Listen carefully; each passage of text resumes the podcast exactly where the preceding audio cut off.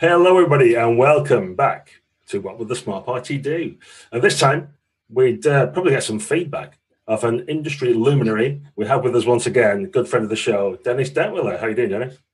Hey, how are you guys doing? Yeah, pretty good. Living a dream, and uh, in the background as well. My good friend Baz. How you doing, Baz? Hello, my friend. It's a long time since we've spoken. Isn't it just? We should do this more often. Seconds, even. Take two. Don't give away show secrets. We're saving that for Patreon. right. Anyway, so before we get on to what you're working on, uh, properly, so to speak, uh, Dennis, Sure. you're also doing a really nice thing for the community, I guess you want to call it, is uh, getting people to send in their RPG products or things they've been working on, and you've just done a bit of a sort of a friendly review uh, and some feedback. So, so what sort of brought that up, and, Yeah. and how's that been? going? yeah. Well, um, it's well, one, it's it's been going great. Uh, you know, a lot more submissions than I had imagined. I was kind of like, hey, I'd love to take a look at what you're working on, and maybe if you want some advice, I can look at it and come up with better ways to kind of angle your product so it might actually uh, catch on and become, you know, something bigger than it is right now.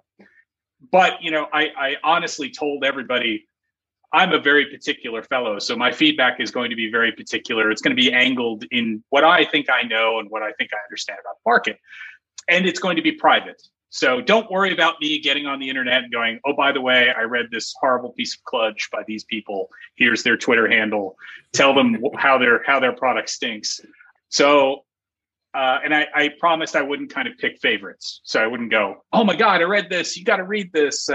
I'm not. I'm not trying to be a, a RPG kingmaker or like you know spin up new rock stars in RPG. I just kind of want to help people out who are going through the first couple products in in what may become a, a career or a past uh, like a, a, a deep pastime for them, and just kind of help them over the bumps that I went through when I was younger uh, that took me kind of trial and error to discover oh people like when the page is broken up by a nice piece of art. I should probably make more art here. Uh, stuff like that. Um, and you know all in all i've done about 200 or so a little bit more. You know i was doing i was doing five and six a day at the beginning and then i got kind of worn down to doing two and three a day. And and i've just kind of come to the end. Uh, there's a couple more but not really that much. Uh, and overall, 99.9% of the people uh, have been great. Uh, they've responded super positively to the feedback. And, I, you know, I was very important straight up to say, your mileage may vary. You know, if you disagree with me, that's totally cool. Uh, but about two people were just, you know, raging assholes. So don't be those people, is my advice. If someone's trying to help you, especially if someone's trying to be nice about it, don't freak out at them on DMs on Twitter or scream at them on, you know, whatever social media you can find. It's not a good look. And considering the conversation was totally private and I wasn't like dumping a review on DriveThruRPG about your product, it seems like a little bit of an overreaction. So you two calm down, you guys. Not not Baz and not you guys, but the, the other guys. yeah. Well, the old days is because there's always one, but you found two, so well done. You get the extra one. I know. I must have covered a lot of people to get two. Did these two guys? Are they not aware of your Twitter handle? I mean, have they not seen any of your? really- I really you may do know. private criticism for RPG designers, but the world is getting it for free, right? Yes. Well, that's you know that's my great pastime is just you know pointless. It's Generation X, right? You just comment on things, and Sure. you know you certainly know you can't fix anything. So you know why not just rail about stuff for a little while and have some fun. But yeah, as far as like creative stuff, like you know, I want unlike a lot of creators, there are. I'm not going to name any creators, but a lot of creators are like, oh, geez, the market's getting so full, and all these people are, and it just drives me fucking nuts. I'm just kind of like, what do you think Mark Rein-Hagen was saying when you were writing your first book? You know, he was saying the same shit. Everybody's saying it's not true. There's always room. Uh, we want new creative blood. We want new ideas. You know, I remember a time when Wizards of the Coast didn't exist, when White Wolf didn't exist, when it was just TSR and and White Wolf started to break them out, and then Wizards just came along and completely bulldozed everybody from nothing. Mm. Uh, that can happen again. That and and trust me when I say Wizards of the Coast sounds grand, but it was Peter in a little house that he had triple mortgaged to print this silly card game that everybody thought was really stupid at the beginning. That everybody that's within reach of people right now, that kind of industry changing product. It can happen. And I've seen it happen multiple times. So when people are like, ah, new people coming into the hobby and making stuff, get out of my lane. I just it just drives me nuts. So I was hopeful I could kind of invite people to send me their stuff. Um, and those two people, uh, Baz, uh, I don't believe they're familiar with my stuff at all. They just kind of did wow. a drive by, like someone said something, so here. Uh, and I, okay. you know, they were. I guess they were expecting like a gold star or like me to go check mark, good job, and have no feedback. But it, you know, it was like this is kind of a neat idea, but I don't really doesn't really follow through in the product. It wasn't even super negative. There are other products that got much more negative feedback, and those people were just awesome. They were just kind of mm-hmm. like, cool, I'm going to try and break this down and restructure this so it works. And I was like, do what you think is right. You know, I don't, I don't, I'm not, you know, it's, it's not math. I can't mm. go, well, uh, of course you carry the four here and then it equals hit products. It doesn't, it doesn't, it doesn't work like that. It's kind of, you got to put your soul into it and really care about it. I'm hopeful I helped more than I hurt, which is, you know, I guess all I can do. yeah, yeah, absolutely. Well, it's good to see that kind of activity, if you know what I mean, because quite often people ask for help in, in a sort yeah. of roundabout way, and there's very little comes back. You quite often see advice on, you know, if it's about writing or drawing or whatever, it's like, oh, do more of it. So well, yeah, that's, advice. Like I'm doing that already. what I want is something a bit more constructive. Yeah. Well, one of my favorite bits of advice, like I, you know, I went to a school of visual arts in New York, and everybody who works at School of Visual Arts is like stupidly famous. Like they're like, you know, if you're an artist, like one of my teachers was Will Eisner. This now, for those who don't know who Will Eisner is, he invented the comic book, and I, that's not an exaggeration. He was like, what if we put comic strips together and kind of told one story? You know, he was that guy. Um, and these their feedback was always just fun and brutal and and in your face, and it really made me a better artist, a better writer, a better everything. And his best piece of feedback to me was I was so nervous in my portfolio review with him, my first portfolio review, to show him a piece of sequential art. I was like sweating. He's this old man. He looks like the guy from Up, basically. and and he and he looks at me and he sees I'm like, I have no color in my face. I'm like shaking basically. And he goes, You're worrying because you think you're important. You're not important. I'm not important. Comics aren't important. Like all this is just something we do for fun, and you need to be able to experiment and fail. So just calm down and just I'll tell you what I think you're doing wrong, and hopefully you'll get better. And maybe you'll do something I don't even understand. And I was like, wow, Will Eisner just kind of blew my mind because I was so obsessed with perfection at that point that I was like, I wouldn't show him anything that I hadn't spent 70 hours drawing. And, you know, from that point on, I was just kind of like, okay, well, let's experiment. Let's try cool stuff. And if you fail enough, you know, failure is your process to creating good stuff for anything, for games, for so you have to get out there, you have to bring products out, you have to see how people react to them, and then you have to kind of adjust and and there's this weird misconception that we somehow make products that are just hits out of the gate uh, you know every time or something like that. And it's just not the case. We we make tons of stuff that we think is awesome and everybody goes yawn and they all move on. And we're like no wait we spent seven years working on that. So that's totally normal. That's a normal outcome. So after seeing 200 of these in a fairly short amount of time yeah, we, we're starting to give some boilerplate feedback there. What can you give us some boilerplate feedback? I mean, what, what's the uh, what, what what are the common hits and misses that people are doing? Uh, the most common hit is, you know, and I will say this is presentation. Right. So, so not art per se. Art is expensive, so I understand that. Art art can be a kind of a line in the sand that some people just can't cross if this is a hobby. You know, I I can totally understand. I can't spend three hundred and fifty dollars to get a, a, a half page black and white piece of art made for me. But having said that, uh, laying out text, chances are, if you're making a, a PDF product, you have access to some sort of vague text layout technology in Word or whatever else.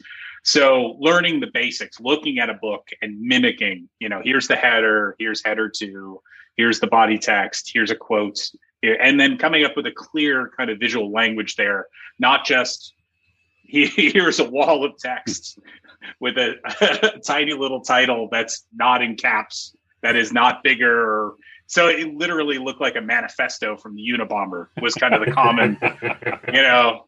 So so that that was my biggest you know boilerplate feedback was kind of like just look at the books you like and try to kind of eh, you don't have to mimic them but follow their design examples there's a reason they have the title text in a different color or you know much bigger or you know all caps? Uh, and it's for readability and it makes the book flow better. Um, so that was kind of the bog standard. Almost you know most of the hits were like that. There was a magazine that was ridiculously well laid out hmm. that I will not mention by name, where I was like, wow, uh, I got nothing here. Let me read some of the articles. And that was awesome. That was really great to see. Someone really cared enough about the design language to really almost create something new that I hadn't seen before, which was awesome. And, you know, whenever you see something like that and you think, God, I had absolutely nothing to do with this, and there's nothing I can really do to help this guy except to say, holy hell, this is really good. That's a really good feeling for me too, which is, you know, even though I had nothing to do with it, it's really nice to see someone out there just kicking butt um, who hasn't done anything, you know. That's kind of where I'm at with that. And, you know, it's fun to see this stuff. I like most of the stuff. Uh, there was a, a Wild West scenario for like D&D 5, which I never would have put together and I was like, oh, this is cool. This is like a neat, like I could run this in one night and it'd be fun. It's just goofy and and you know six shooters and you know demon ore and all this kind of wild west stuff. I you know so I I gained stuff I'm going to play out of it. Let's just put it that way. Yeah, this is just a big, big uh, way of getting lots of free scenarios. Actually, I've I've had some attempted hard sells though. I've had people show up and go, "You want to review it? Pay the money." And I go, really? Uh, yeah. Okay. God, I don't think I'm going to do that. Sorry. you want you, know? you, want me to pay you to review it? yes. Yes. Uh, yeah. Amazing. They never responded after I was like, I don't think I'm going to do that. So when you were on the creative process, to use a grand term, I guess, is it like you and Shane kind of bounce stuff back off each other? Is that the kind of for for Delta for Delta Green? Delta Green's really unusual. Delta Green is like uh, I don't want this to sound too grand. It's like being in the Beatles. It's like you, you know, doesn't sound grand at all. I don't know what you're talking. You about. know, you know, the other guy kind of has his shit covered, and you're worried. You're more worried about being impressive as fuck on your end. You're less worried about what John's doing over there. You know, like so Shane, when Shane creates something, I'm 99.9% sure it's gonna hit all the Delta Green bells and whistles. It's just gonna work. And and at the core, you know, Shane Scotts, uh, Ken Hite, and most recently Caleb Stokes, uh, just they just get it. They just kind of it just works. When I read their stuff, my feedback consists of would it be would it be creepier if if this happened a little earlier or a little later, or if maybe you combine the two things you created into this thing here? It's much less like I disagree with this idea. I, you know, and in fact, in Delta Green, I can't recall the last time we had a conversation like that. So generally, what we do is one of us will hammer on a manuscript and then hand it off. So most recently for me, it was Impossible Landscapes, which was kind of like handing off you know a 14th century Spanish fort on top of someone's house. I literally just went and it just blew Shane up for like months where he had to crawl through every page and kind of because I, you know, I don't know what you guys know about the book if you've read the book or seen it, um, but it, yeah, it's a horrible spider's web of nightmare interrelationships between thousands of elements, which all mean something. And I was like, "Here, Shane, check, make sure everything lines up. I'll, I'll be over here." and uh, poor Shane. Uh, he did a great job. Shane likewise is working on uh, Deep State right now, and when he's kind of done with that draft, he'll hand it off to me, and I will crawl through it. Uh, Caleb Stokes, uh, the author of God's Teeth, which is our next campaign, which is just, and I hope you take this for what it's worth. Uh, uh this is Dennis Detwiller, the, the the the guy who writes the scenarios that kill, you know, the guy running the scenario is probably going to die. Everybody's going to die. Caleb Stokes campaign is the darkest thing I've ever read by wow. far in Delta Green. It just makes everything look like let's retreat to impossible landscapes where we could be happy and and you know it's, it's that yeah. that is that is the deepest praise I can give a Delta Green product is to go wow that's pretty fucked up right there. So I'm working on that. So yeah, Caleb handed that in. This is a great example of kind of the collaboration. He he handed it a near complete uh, manuscript and just said, you know, go ahead and edit it. I did a full editing pass where I kind of mostly with Caleb, it was just kind of stripping out little bits and consolidating them and moving them around the the document. That's it. There were there was no real editorial high level changes, and then it'll go to Shane, and then it'll go to our copy editor, and there'll be slight rewrites, but it's mostly like, can you change this paragraph to have more information on X? Much less like, don't do that, which is really nice. Delta Green kind of has its own flavor, but it, it's very definitely a toy that's played with by you know a half dozen individuals, and we greedily keep it from others because they almost always come in and do really crazy shit off the bat, like what if mankind could control the great old ones is like the favorite.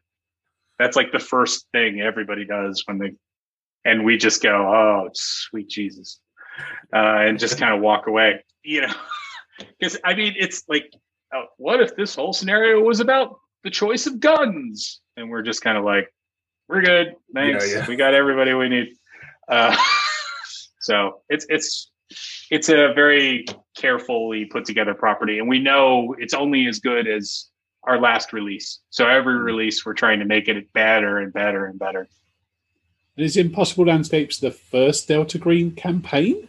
Yes, yes. But it is. That took a while, and now you got you've mentioned three since then, I think. So oh, we, we've got together. Yeah, we've got uh, Impossible Landscapes will be out. Uh, I will get my first copy of it uh, the first week in May, and it will be out uh, the first week of June uh, in book form. It's out mm-hmm. in PDF right now on DriveThruRPG, and it's been doing really well. But God's Teeth, uh, I'm in the middle of painting God's Teeth now, so this is this is the unfortunate reality of being Dennis, is that I'll edit it and then then I have to. It's like it's like you write a book, you read a book, and then you have to eat the book page by page. That's kind of what the painting part feels like. It's like, oh, okay.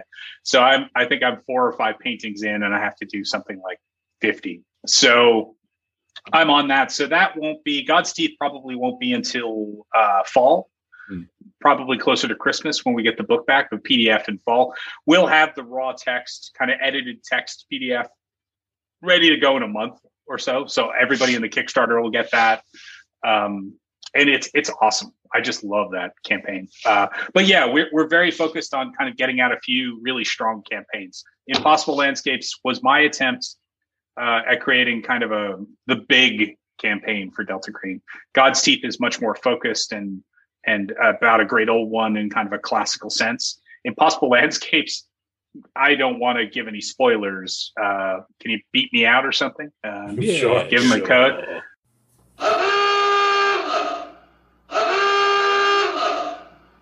Spoiler alert! Spoiler alert! If you don't want to know about the mechanics behind Impossible Landscapes, then I suggest you skip forward a minute and a half, maybe two minutes for safety, and we shall resume the podcast there. However, if you don't mind your sanity being blown, Please continue, dear listeners.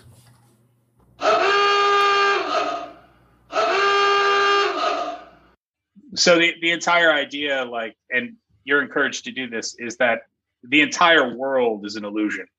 Like everything you've done, all of Delta Green, the great old ones, infinite horror, cosmic horror.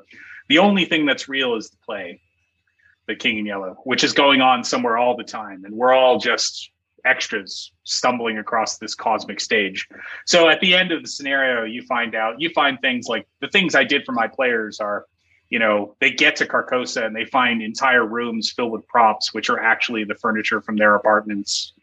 And, you know, this, oh my God, like that, that was from a victim of the art when we hunted the Byakhee. Like that's, that chair was that kid's chair and everything's a set, everything is fake. And I've run it eight times, maybe nine times now. And it's always different, but the ending, the room, there's a room called the prop room that they almost all got to which is literally every prop in the game being mass produced again and again. So, you know, the unique ticket with the blood streaks on it, there's two dozen of them on the table and, you know, little paintbrushes and like someone's actually making these things and then kind of putting them in the world. Uh, and every time the players were just like, okay, that's it. Um, I got to step away from the table for a little bit after spending weeks and weeks playing this game. They're just like, this is just wrong. This feels bad. I'm leaving. So it was pretty funny. Do you think, I don't know whether you can answer this or not, but do you, do you think there's a chance that some of the Delta Green campaigns will become iconic in the way that perhaps Horror on the Orient Express or Masks of Nyarlathotep do or something like that? Or is it just a different kind of beast? I don't, you know, I don't really know. I, I, you know, my goal, I, I was, you know, I was a good buddy with Larry who wrote Masks uh, and, and many other amazing uh, games for Chaosium. Um, and the, yeah, I I love Mask of Nyarlathotep. I just unreservedly adore that campaign. It is my favorite. It is my it is just so cool. Um, and I've run that 12 or 15 times, I forget. Um, and I've been in it three times at least with John Tynes as the keeper. And um, I, I, definitely wrote Impossible Landscapes to try and do Larry proud. I mean, Larry died not too long ago. He was a really great guy uh, you know, worked on She-Ra, and you know that's a, that's a sand loss right there when you realize the guy who wrote She-Ra wrote Masks of Nyarlathotep. You're like, wait, what? Um, it's just a really cool dude. So yeah, I definitely tried to write Impossible Landscapes to be as all encompassing and creepy in a different way than Masks. Masks is about you know the classic Lovecraftian cosmic horror. This is about surreal horror. This is you know the horror of Jacob's Ladder or The Shining or it's like that. Uh, and I really want to make a grand book of that. So I don't know if it'll work. So far, the reviews have been quite good. I can't wait till the book comes out and then we'll see. But I hope so. And God's Teeth, I believe in that way more than my book, just because it's you know it's not my baby, and I can see how evil it truly is. I'm sure I'm blind to a lot of the goodness and impossible landscapes in it, uh, just because it's mine, it's difficult for me to see. But Caleb's stuff is just bright as day, awesome. So cool. How how do you think that um, Delta Green's doing? In, it's uh, from my perception, it seems to be bigger now than it was in the nineties when, oh, it was, when it was big at the time. Uh, it just seems. Oh, it's infinitely bigger than yeah. the nineties. It's it's. I mean, the sales are great. I mean, so step one in the nineties, we never sold anything. We we we would make these grand books that would win all these awards and we'd end up going bankrupt on you know distributors stealing our books. And like delta green countdown was an unmitigated financial disaster for pagan publishing. And it's considered like you know oh it's the number two rpg supplement of all time. Well that's neat. Where's my freaking money? Um you know like I literally didn't eat for two weeks because we had no money. So, by that comparison, this is a full time job for me and Shane, and uh, it pays well. Um, so, it's night and day compared to the 90s. The 90s was literally starving, you know, no money, no time, no car, no anything, uh, and barely getting this work together. And now it's 24 7 Delta Green, and I couldn't be happier. It's awesome. It's oh, I got to go paint goat's eyes again. That's a shame. what a terrible day, you know. So. so. what else are you working on then besides Delta Green? You must have other projects. High level, and this is pretty quiet. Uh, t- a bunch of TV guys who produce a really awesome show on Netflix approached me about uh, my RPG Godlike mm. um, mm-hmm. several months ago. Uh, and if I said the name of the TV show, you would go, "Oh my god!" But I can't say that. Uh, they've been working on a pitch uh, for an adult animated cartoon for Netflix, and we teamed with a, a group of people um, I'm deeply familiar with. I went to college with the guy who owns the company, uh, a guy named Chris Prynoski. Uh, the company is called Titmouse. Uh, they're like the number one North American animation studio. They do movies and they have an exclusive deal with Netflix. And uh, Godlike, for those who don't know, is kind of Saving Private Ryan meets X Men set in World War II, where um, mutants. It's not. It's not about mutants. It's about people who can literally bend reality to their will by out believing it. Um, so they can literally do anything, and they can cancel each other out, and they can see each other like gunslingers. They just know that's a talent. And uh, it's a very dark violence. You know you can lift a tank but you can still get shot in the face by a bar kind of game. We were just joking about the world's strongest man can lift uh, 80 or 100 tons and he's 98 pounds soaking wet. Uh, and he hits one person in anger once and when he does the man literally detonates like a bomb. Uh, covering everybody in viscera and blood for you know 25 yards. And he never does it again. He, he literally he hauls off to punch one person, and he's just like, "Nope, done." So it's a very down to earth examination of what superhumans would actually do in the world. Uh, and the answer is not a lot of good, uh, quite a quite a lot of strange, and they certainly, you know, the way they were built would not change the war significantly. They kill each other mostly, uh, and and very violently. So they're working on that. They're doing a lot of concept art and and you know production still pre you know fake production stills and write-ups and uh, this is my favorite part i wrote the book in 2001 so what is that 20 years ago yeah. so they go what about x and i go i don't remember x and, and, they and they say well it's this guy. And i say oh that sounds great. And they say no no no no. What, what, what should we do with this guy? And i'm like i don't remember. Uh, let me look at it and i'll get back to you. And, you know, so my favorite part is like talking to incredibly talented people and having no decision making capability at all. It's just great. It's it's kind of like they're like, should we do X with Y? I'm like, whatever you think is going to make this thing fly, you do, and I trust you because you make an awesome show. And and they're like, wow, we've never worked with a creator as friendly as you. And I'm like, dude, this isn't friendliness. This is just sheer exhaustion of not recalling at all what I wrote in that book 20 years ago. Getting someone else so, work. yeah, it's awesome. It's so exciting. But yeah, they're working on that. I do a lot of Magic the Gathering. I, I, people may not know I worked on Magic the Gathering many years ago.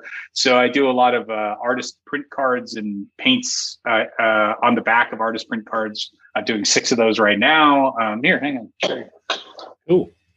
This will be awesome for our uh, podcast listeners, but we get to see. Hey, so this is what the card looks like. Can you see that? Oh yeah, yeah, yeah. Yeah, I remember that one. Yeah. yeah and then this is what wow. the painting looks like. Oh. So, so here's the Goblin Rock Sled, which is Richard Garfield's favorite card. Is it?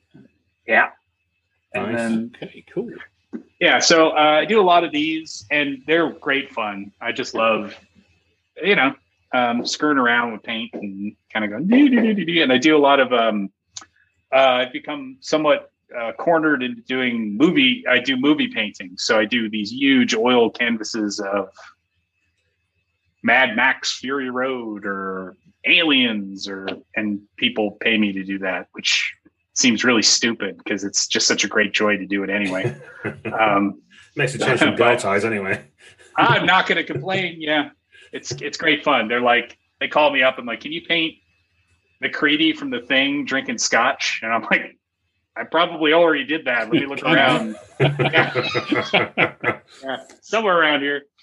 So when you go back to like a magic card, does that mm-hmm. fire mm-hmm. neurons in your head that you don't get for twenty-year-old godlike characters? But when it's yeah. art, does it? Do you think I remember that stroke? I remember that color choice. Yeah, yeah. You know, the magic cards are really hard to forget because it was a really formative time. Like we, I, I don't know how much you guys know about Wizards in the background there, but basically we were in Columbia. Uh, John Tynes and I and the rest of Pagan Publishing were in Columbia, Missouri, which is this tiny, tiny little town. Uh, and I was living off New York wages for illustration there. So I was living like a king. It was just grand. it was like we're renting a giant house, and you know I used to live in, on a on a bunk in someone's living room for a thousand dollars a month in New York. And in Columbia, it's like, I will take this palatial, you know, middle century rambler house for $350 a month. Thank you very much.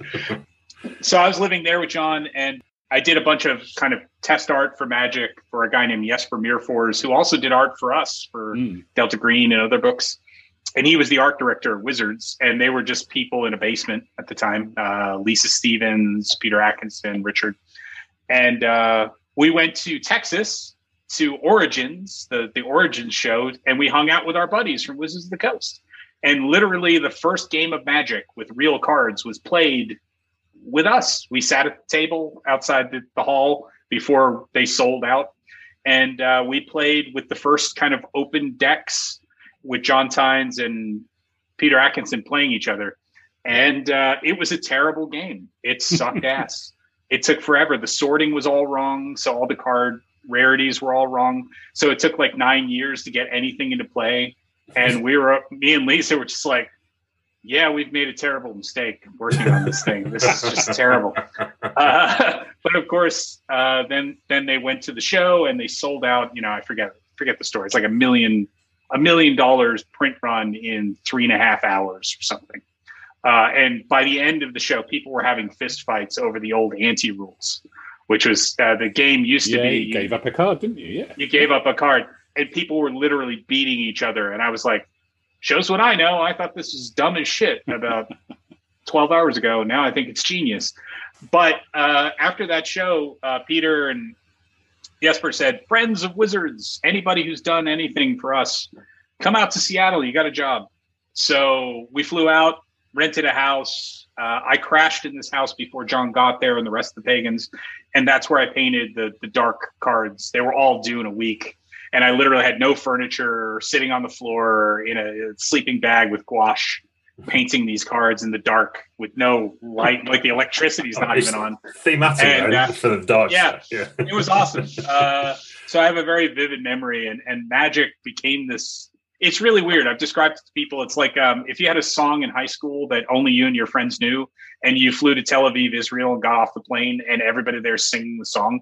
That's what Magic feels like to me. It's like this little thing that me and my friends kind of fooled around with and did but it saved my ass so many times global like uh, i told this story before but I, I, landed in tokyo once and they lost everything. They lost my backpack they lost my suitcases. I had a passport and like 40 bucks. And i went to a magic shop and i said oh hey you know i'm dennis detwiller. I painted that card right there. And he was like greater lycanthrope. Like he knew he knew exactly and, and this guy just descended on me and like took care of me for days. Like, stay here and here's your food and sign some cards for me. I was like, sure, you know, anything you need. And it's just like this magic pass. If you're if you worked on any of the early sets, you go to Italy, everybody, you know, they have the big magic show there. It's bizarre. Um, but it feels very private and small to me, but I know it's not. Mm. Um, so it's a really weird feeling. It, it feels very surreal whenever it's like, oh yeah, that's the thing that made $65 million in the last three months. You're like, what? Those stupid cards? Sorry, Richard. Yeah. yeah. well, the, to be fair, we I think it was Gen Con UK at Loughborough, and they were handing out either alphas or beta decks. I can't remember what it was. Yeah. everyone was just throwing them in the bin. They were like, the, you know, the flyers yeah. you get in bags and stuff. We are like, oh, don't, don't play stupid card games. We play real games.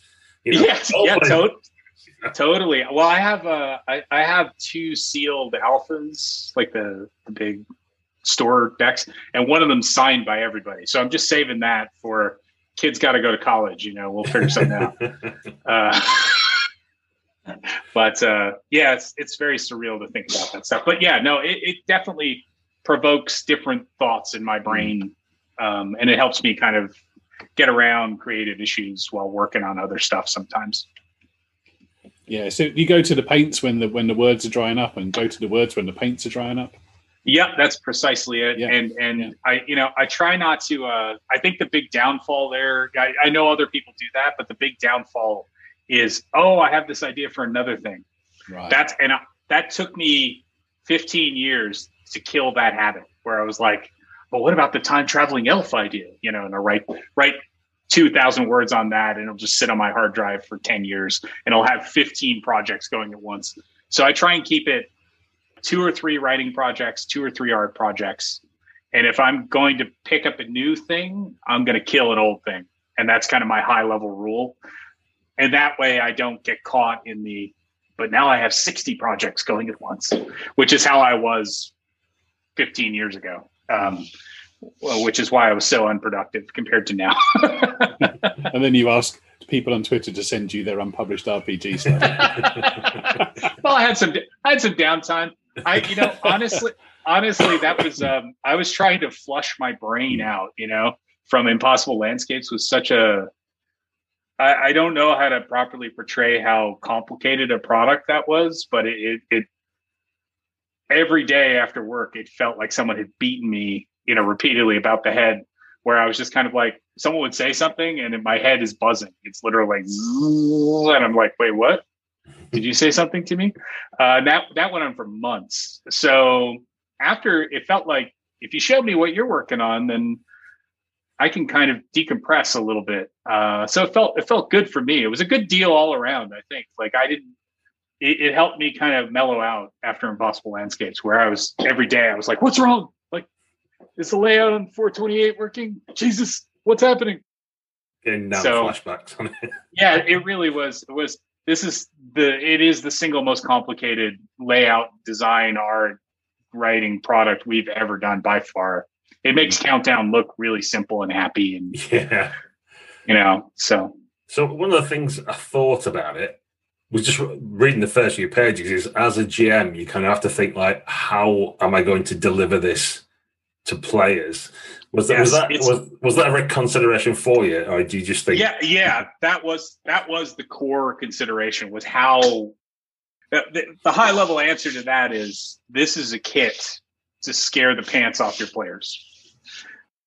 This is this is like a you know you've you've bought a, a a bunch of cinder blocks, a bunch of concretes, and uh, you know some rugs and you're going to build an extra room, but it could be any number of things. And I really wanted to build a surreal horror kind of showcase that you can kind of place anywhere and kind of make anything happen uh, with a with a skeleton through it that you can kind of follow. The core conceit of surreal horror is it has to be able to move, it has to be able to jump, it has to be able to kind of just you open the door and it's not at all what you expected. There is there.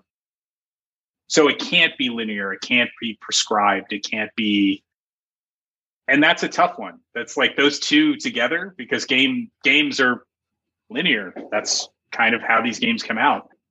So the answer is to, uh, the answer I arrived at. I won't say it's the answer. Is to, you know, divide up the chunks, uh, make them universally slottable. You you know you can just as easily take any of those encounters from the night floors and drop them anywhere and sure. it tells it tells a little story, deepens the mystery, and it opens up other threads. And uh, the entire goal don't listen if you're going to play this. The entire goal was to have.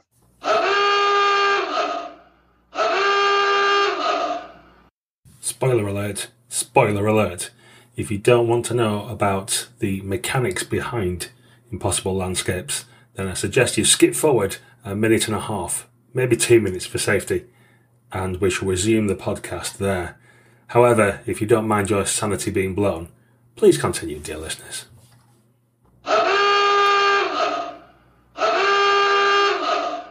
The entire goal was to have a, a skein of encounters that all point back to the play uh, at the center of everything, and that's all it does. It's it's just this giant web that just kind of goes. Oh, by the way, it all is about this, and you're going to end up there and if you don't, you're already dead. Have fun. Um, you know, uh, I've run it eight eight times, maybe like almost nine times. We're not done with the ninth. That's the only reason I say that. And every time it's been different, but every time it's led to very unique role playing, which has been awesome. You know, we had a guy, uh, one of the agents, uh, fuck off to Saskatoon and rent a cabin and just go, I'm done. No King Yellow for me. Thank you very much. And, you know, shoot at people who appeared on his land and all this other kind of stuff. And I just slowly made his life a living hell in the cabin with the king until he was like, I need people. That's what I need. I need to be near people all the time. And it was just great fun to, to kind of do that in a almost a Bond scene where it's like uh, you've thrown all the mirrors outside the cabin now because they're not safe, and you can't go in the bathroom at night. Uh, you're pretty sure the light's talking to you with the clicks, but you're not counting those anymore. Uh, and the guy was just kind of like, "This is not funny. I don't want to do this anymore." it's like, "Well, your team's waiting for you. They need your help." And he was like, "Okay." okay so it's really it was fun um, but i love i love coming up with like as a handler it's your job to kind of fill in the gaps i love coming up with those set pieces that really will cripple a player and really make a player go you know what i didn't like that at all in a lot of different ways you want to creep them out so so i love coming up with those and, and just kind of giving you a, a toolkit you know hmm. i think that's quite important just for like generally scenario writing is having things to do. But oh, yeah. ways, both as the the keeper or GM and as the players as well. You you, know, you want you don't just want a story to read because there's these things called novels and you can just read. Yeah, yeah, yeah, and none of this stuff survives first contact with the players anyway, ever. Mm. Like I, I can't tell you how many operations or, or scenarios or whatever that have literally been completely unraveled in 15 seconds. Like, oh, well, yeah, we're going to reverse the phone call charges and see who called, and then we're tracking him. And it's like, oh, yeah, whoops. uh, you know, so, so there's never, there's never, a, you know, for sure you have them locked in. You got them. You know where they're going to go. Players always do some crazy shit. And, you're just kind of have to go along with it. And it, uh, most more often than not, it just leads to amazingly funny, awesome outcomes. Scott Glancy blew himself up. I think that did you know that one in the? Have you guys talked to Scott ever? No, yeah. Uh, uh, so Scott's one of the co-authors, Delta Green, and uh, oh, it was no, it wasn't him. It was his partner. They were trying to kill Amigo, like a guy who had been resurrected by the Mi-Gos, living in the woods, who's immortal and doesn't have to eat anymore. Like every time he tries to commit suicide, his body fixes that. So he hung himself. He doesn't have to breathe. You know, he, he poisoned himself. His body can process anything now. And he just wants to die. He just wants the Mi-Go to come back and kind of put him out of his misery. He's tried to light himself on fire, thrown himself off cliffs, and he's made himself into an indestructible kind of bone monster that just can't be killed. So the agents were like, okay, I'm going to make a, a laptop that, that has that iTunes visualizer on it. I'm going to put C4 in it and put a proximity alarm and it's just going to blow up when he gets it and we're just going to blow him to bits and then burn the bits. And uh, i forget the guy rolled like a zero zero or something putting this together and blew himself up. And suddenly the entire delta green mission becomes get rid of the, the bomb disposal guy's body. And and that was just a horrible you know six hours with them just put it in their lake. It doesn't sink. Oh my god what do we do? Read a book, stab the chest until the air cavity is emptied, lose six SAN just doing that. And, but and then people start calling looking for this guy and they're like, oh my God, they're starting to crawfish on each other, the agents. They're like, I'm going to tell him he was with the other FBI agent. Oh, you fucker. Why would you do that? You know, so it was great. But I love those little, when the mission becomes, oh my God, look at this mess. We need to clean this up. It's so much fun. Yeah, I think a couple of my favourite uh, scenarios that I've I've done it start with you getting the call from another group because yeah. when you mission you always get the burner phone number with like if, you, are desperate ring this. Right. That's, that's, always like a great intro as you get a call from the other team going, "Oh gosh, like, what's gone wrong? You need to get in now. Help us!" Yeah. yeah, I, I, I, think for Delta Green, I don't know how you feel about this, but for those sort of games, I prefer to play that getting into something. I know a lot of the scenarios are, set them up like you have the briefing, you have to travel there, you go through right. port security. You like there's all this other stuff. I'd much rather be you're in it up to your you know up to your neck at least, if not above it now, and then we, right. we go from that point. I think that's more. You mean kind of kind of in media res stuff? Yeah, no, I, I understand. I understand that that feeling.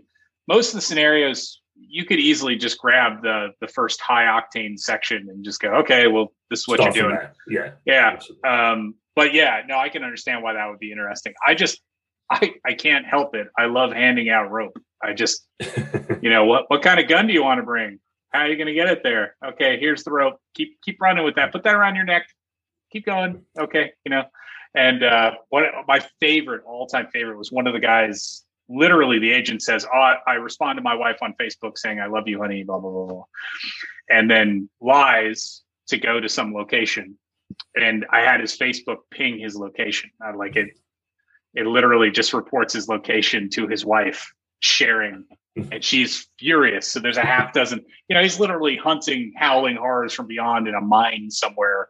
And when he comes out, there's like two dozen voicemails, and his wife is screaming at him on the internet. And he ends up getting divorced. She thinks he's cheating on him.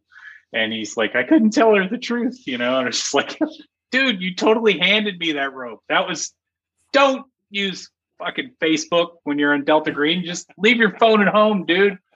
You know, so yeah, Poor guy. People have been saying that um, back in the 90s, you didn't have to worry about cell phones in yes. Call of Cthulhu Adventures. And it yes. turns out they're a great plot device after all. They're amazing. I always hear this like, oh, they ruined Cosmic Horror. And I'm like, I have no idea what game you're playing because I just have great fun. Like, it's like if you could transmit radiation over the telephone and kill people, that's basically what a smartphone is in Delta Green. It's like, look at this video of this horrible thing eating somebody. And you know that's real. SAN loss. Like everybody else goes, oh, wow, that's really impressive CG. Mm-hmm. And Delta Green, like we even wrote it into Delta Green where there's an entire team at the program. All they do is upload slightly modified CG videos over real videos next to real videos going, oh, check out more work by this guy here. Like that's a comment in the, the actual footage of a a Lloigor or something like that, and it points to a cheap CG version of it, and it's like nobody's going to believe that's real. Like nobody believes half the stuff that's on there is real anyway. There's a wonderful uh, there's a guy named the Faking Hoaxer. I don't know if you've seen his stuff on YouTube. It's like here here's the the remnants of the crashed Air Force One spread out across the Texas field, and it looks totally real, like 100% believable um, if you put CNN at the bottom, you'd be like, "Oh well, Air, Force One crashed. I hope Biden's okay." Like, um, uh, but yeah, you know, they they don't ruin anything. You just gotta you gotta think, how can I screw my players with this? That's the key. Yeah, for yeah, Cos- for Cosmic Horror. Yeah, I did see it. There was a disappointing stream I saw part of. I think Shane might have even been in the game, but it's kind of like they'd landed at an airport, and one of the players is like, oh, "Can I buy a burner phone?" And the mm-hmm. GM was kind of like, "I'll make a look roll to see if the shop's open." I'm like, "Really? Like, like a, burner, a burner phone? Like, really? which two exciting ways is this scenario going to go based on whether you can buy a phone or not in a major American city in an airport? I just don't understand what the. But that, that's, that's crazy. Uh, different people focus on different details. Let's put it that way. Yeah, it's just it's not. It's kind of not the core of the Delta Green experience. Like the way I would pitch Delta Green is it, it, you know, it's the, the classic Lovecraftian at the Mountains of Madness. You know, it, they're literally flying in triplanes with radar and all. You know, they they're stacked to the gills with high tech. It doesn't do them one iota of good. Like it just makes things infinitely worse. That's it's like we can now understand why they're cutting us to pieces and dissecting our dogs and they're going to kill us all. Yeah, uh, okay. Um, and the cell phones are exactly the same thing. It's yeah. there's no no difference. So I encourage you to kill players with cell phones. Do it. You'll like it. It's fun. Maybe kill the characters first, but I just... no, the players. Kill the players. we do not endorse this message. so to go back to one of the games that you mentioned, then we were um, talking about Godlike briefly, which is one of Baz and I's favorite games. Yeah, um, oh, cool. from, from back in there. We ran it at, at to mention Gen Con again. Uh, that's when oh, Peter, great. Peter Adkison had taken it over again. And unfortunately, the ticketing messed up. So we're supposed to run one game every day. And instead, they sold like 18 tickets for the same day for each of us. So, like, we oh, turned up to the Jesus. table and there's like literally two platoons of people going, like, can we play again? I was like, um, guess we're playing one o'clock wake up, and a lot of you are going to yeah. die really quickly. You know? Yeah, we're going to play. It's D Day. Guess what? We needed more D10s. yeah, yeah, I can imagine. A lot um, more yeah. D10s on that day. Yeah, yeah initiative have, rolls are fun. yeah, uh, I love, I love Godlike. I, you know, I had a really good time working on that and the background and just the ideas. It was just great fun for me. Do you think there's any chance of?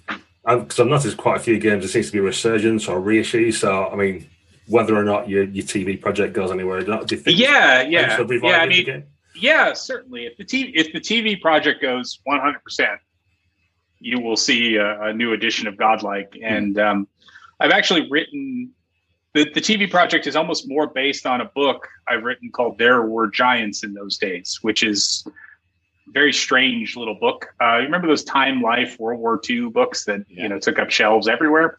It's written like that. Uh, so it's it's kind of like remember when that man could fly in 1936? We know that's boring, but let's move on to the interesting stuff like the fillet pocket and you know. Uh, so it's written as if talents are just an everyday thing in, in the 70s and the 80s. It's boring. We you know it's like we're examining superhumans in combat in almost a clinical sense. So it's written as a history book uh, in there, and they quite like that. Uh, it's got a very kind of uh, the lead character is a guy named Stephen Whalen who works for the New York Times, and all he does is go fly place to place and write articles on talents as they kind of emerge during the war. So that's kind of the background of what they're working with. Uh, that'll come out if if the TV goes. Uh, we'll do another Kickstarter and do a whole new edition. And I have a great artist. I don't want to do the art. Uh, I have an amazing artist uh, who is obsessive about details like guns and tanks and who would do all the art. But you know, if this TV deal goes, then a lot of stuff's going to come out. I'll have, just have, I'll just have it. I'll have a lot more time and a lot more kind of money to, to hire the people I would love to work on this stuff with to kind of make things possible. Right now, you know, we're doing well, but it's always constrictive to how many people you can actually hire to kind of work on these things. So right now it's basically me and Shane, Caleb Stokes in kind of a auxiliary slot doing our our web and our uh, Twitch channel and that kind of stuff. Uh, we'd love to hire more. You know, it's all about being realistic about how you spend your money to keep the lights on and also to produce enough and also to keep going. The, the, the most common mistake I see is Kickstarter. We made three hundred thousand dollars. We hired seventy three people, a monkey, and my cousin to make the book and we're out of money in 15 months. What happened? Like, you know, and it's just like, dude, you just got to keep the teams really small. Um, every person is a cost and it just grinds really quickly. It, it can, you can run out of any amount of money in, in an amazingly short time if you're not careful. Arc Dream, Arc Dream kind of does the industry differently. Do you think? Yes. I mean, yes. it, it seems that way from a consumer's point of view and a fan's point of view but you know, but you are you're literally sort of living the things you say about how yes. to to make friends and influence people in the RPG industry. You know, how to get stuff out there properly. Yeah, yeah. I mean, there are a couple high level rules that we have that that you know have been enunciated to the to the public, so there there will there will come as a shock to you guys. I I don't think, but um, the highest level rule at Arc Dream is if it's not done, it's not done, and we're not releasing it. I don't care when we said it was going to be you all know these dates are are highly questionable. they uh, they have always been that way.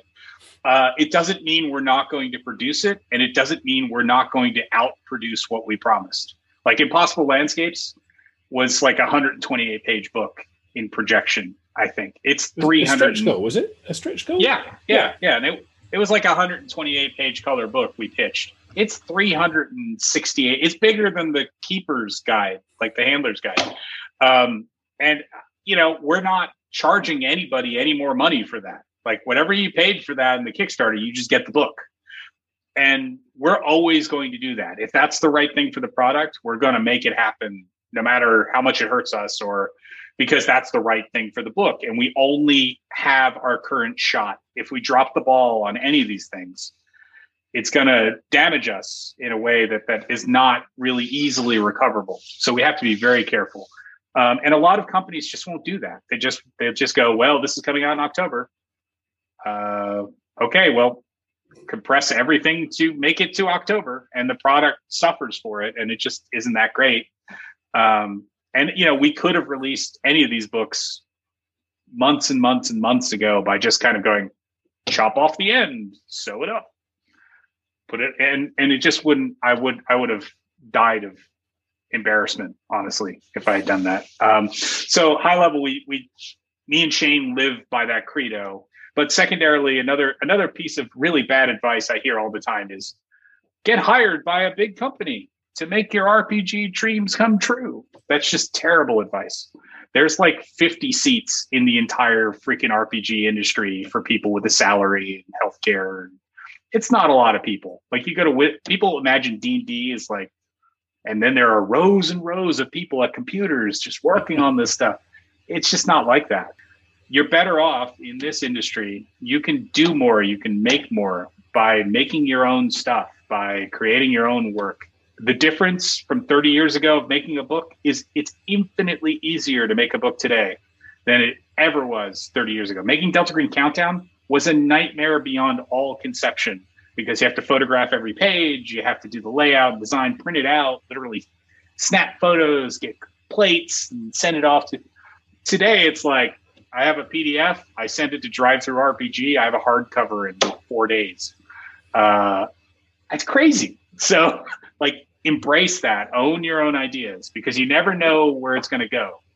Uh, and if if some big company ends up owning your concept, you're going to get diddly and squat out of it at the end of the day. You're going to get a T-shirt saying, "I worked on X when X was your baby." This is an industry where a side little tiny little project can come out of nowhere and change the entire industry. Still that industry. So be that guy be that person. Go out and make your own stuff and and care about it and really bleed into it. And people will notice. Um, it's not about advertising or money or who you know or uh, a cadre of people controlling the releases. These things don't exist. So when I hear people talking like that, I just I have to laugh. It's ridiculous because literally uh, tomorrow I could release a game about like you know sonic cats with like vacuum cleaner heads and have it in the top 50 at least at release. You know, it won't stay there because it's going to suck. But you know, there's literally no controls over any of this. It's just kind of like, I'm going to make a Kickstarter about you know interactive socks. Right, you could totally do that. Down, you know.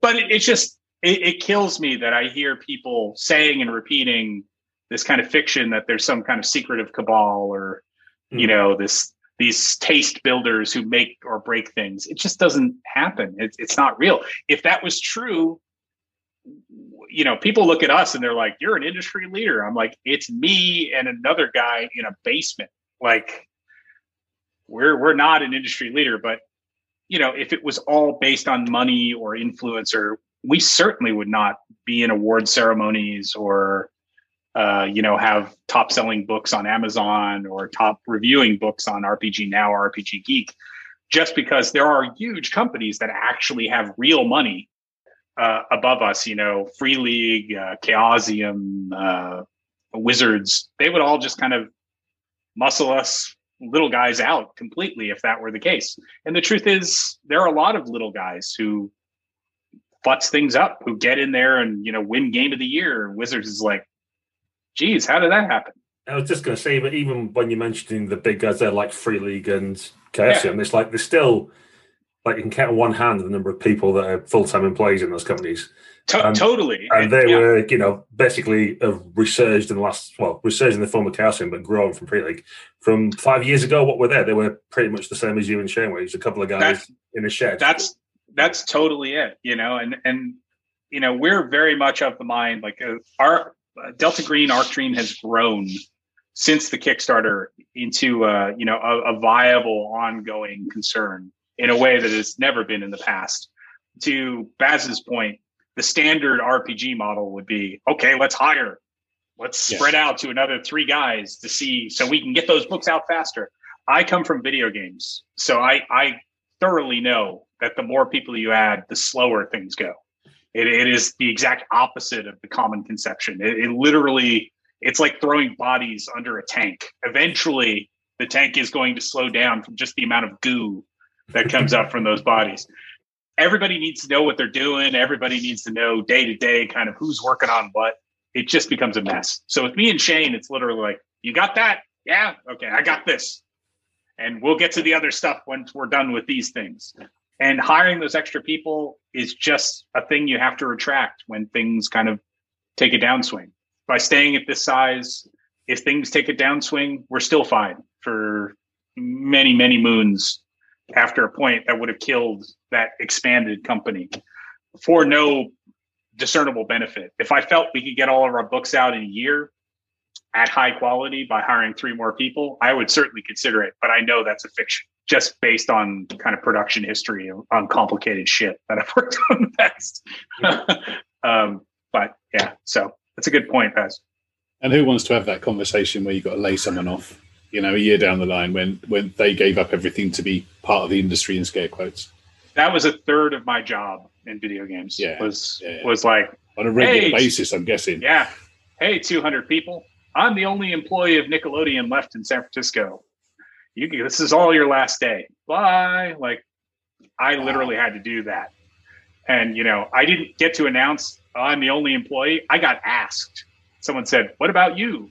And I was like, "I'm still employed here." Hmm. You know, and if you can imagine two floors of a building one day is a vibrant hive of creative people making cool stuff. And then the next day, oh, by the way, I get a phone call. You have to fire everybody tomorrow. It's fucking awful and just a terrible feeling. And and they're all great people. And yeah, every yeah, like you were saying, it's like every other day in video games. It's you know, so I wouldn't want that in RPGs. And you know, above all, like the, the illusion that there is such a thing this this is a bigger illusion that I see a lot is that there is such a thing as a stable anything. Hmm. Is is just so silly to me now. Like I had a really early lesson in it. My dad uh, worked for Bell Telephone, which was about as eternal as you can imagine a company being, and he was highly placed. And they got split up, and you know he was basically his entire firm was made redundant a couple years later, but he was offered a deal saying, you can get half your retirement now if you leave. And he took it. He was the only person who took it. And he was like, nothing's indestructible, dude. Like nothing. And he was dead on. Everybody just got shown the door, no retirement, you know, a couple years yeah. later. And I, from then, my thinking has always been all human industry, all everything is just an illusion to make it pretend to seem eternal. That's what we are that's schools jobs everything. That's oh journalism. I'm sure that will be solid in 30 years. Not not so much. Um are you trying you to run so, an impossible landscapes campaign? Now are we in the game? But it it's it's you know i i like to kind of show this to to the creatives out there when they say but i you know i want to have a solid job that i can work at and then do this. And i'm like dude in this making these things you may not be paid well but if you structure your life right you don't need a lot of money to live and you'll be much happier.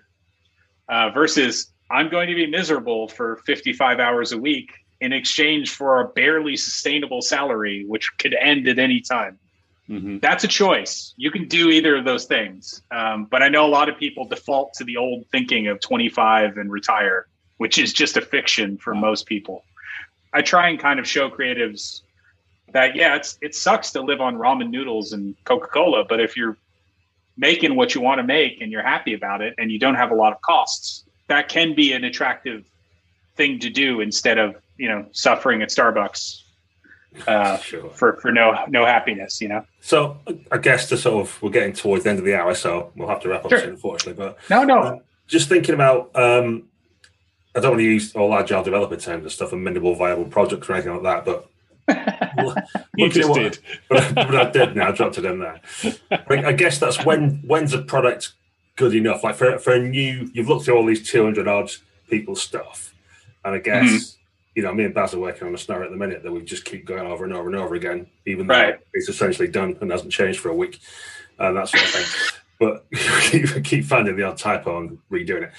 Um, yeah. So a dream. Obviously, you said you don't release something until it meets your exacting standards and all that kind of stuff. But for people getting something out the door, for these new people who are trying to release the first right. product, like at what point do you consider something? Should they consider putting something out? I guess I know you can't speak universally, but there's yeah, kind of yeah. a dichotomy uh, there between you saying, you know, you won't release something until you know it's going to be beautiful. And yeah, equally, people have got a right to get it out the door. So, like, where, where's the balance yeah. on that line? I guess.